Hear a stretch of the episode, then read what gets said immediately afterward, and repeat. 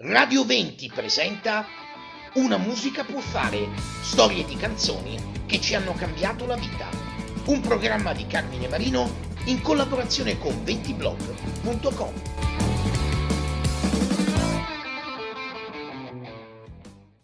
La celebrità e i suoi effetti collaterali. I pettegolezzi a uso e consumo delle cronache rosa.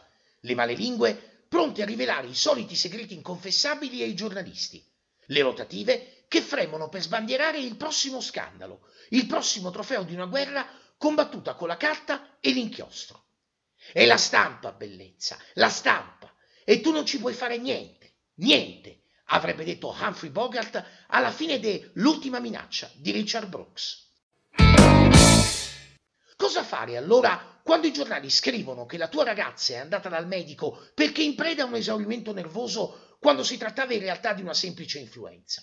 Come reagire a chi sputa veleno e ha affilato la lingua come un rasoio pur di gettare discredito sul personaggio del momento? Un nome a caso, Billie Jean. C'è solo un modo per spezzare l'appetito di chi ti ha scambiato per un banchetto da consumare avidamente. Dimostrare che la verità è più forte delle calunnie, credere in te stesso e gridarlo al mondo intero. Giungla di suoni, di intuizioni e di invenzioni costruita da uno chef stellato della musica, il produttore Quincy Jones, per portare Michael Jackson sul trono del pop a soli 24 anni. Come definire altrimenti la celestiale Wanna Be Starting Something, quarto estratto da Thriller, l'album di inediti più venduto della storia della musica leggera?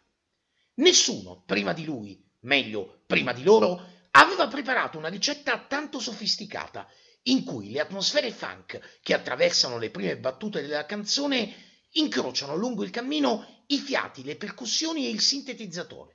Un incalzante giro di basso, perfetto per incorniciare la potenza espressiva della voce di Michael Jackson, prepara l'ascesa melodica ed emotiva del finale.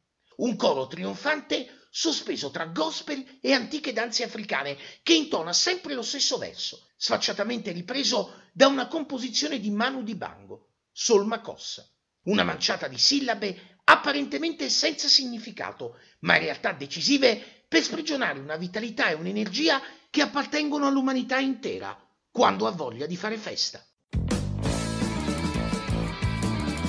Grazie per aver ascoltato questa puntata di Una musica può fare, storie di canzoni che ci hanno cambiato la vita. Appuntamento alla prossima e un saluto da Carmine Marino.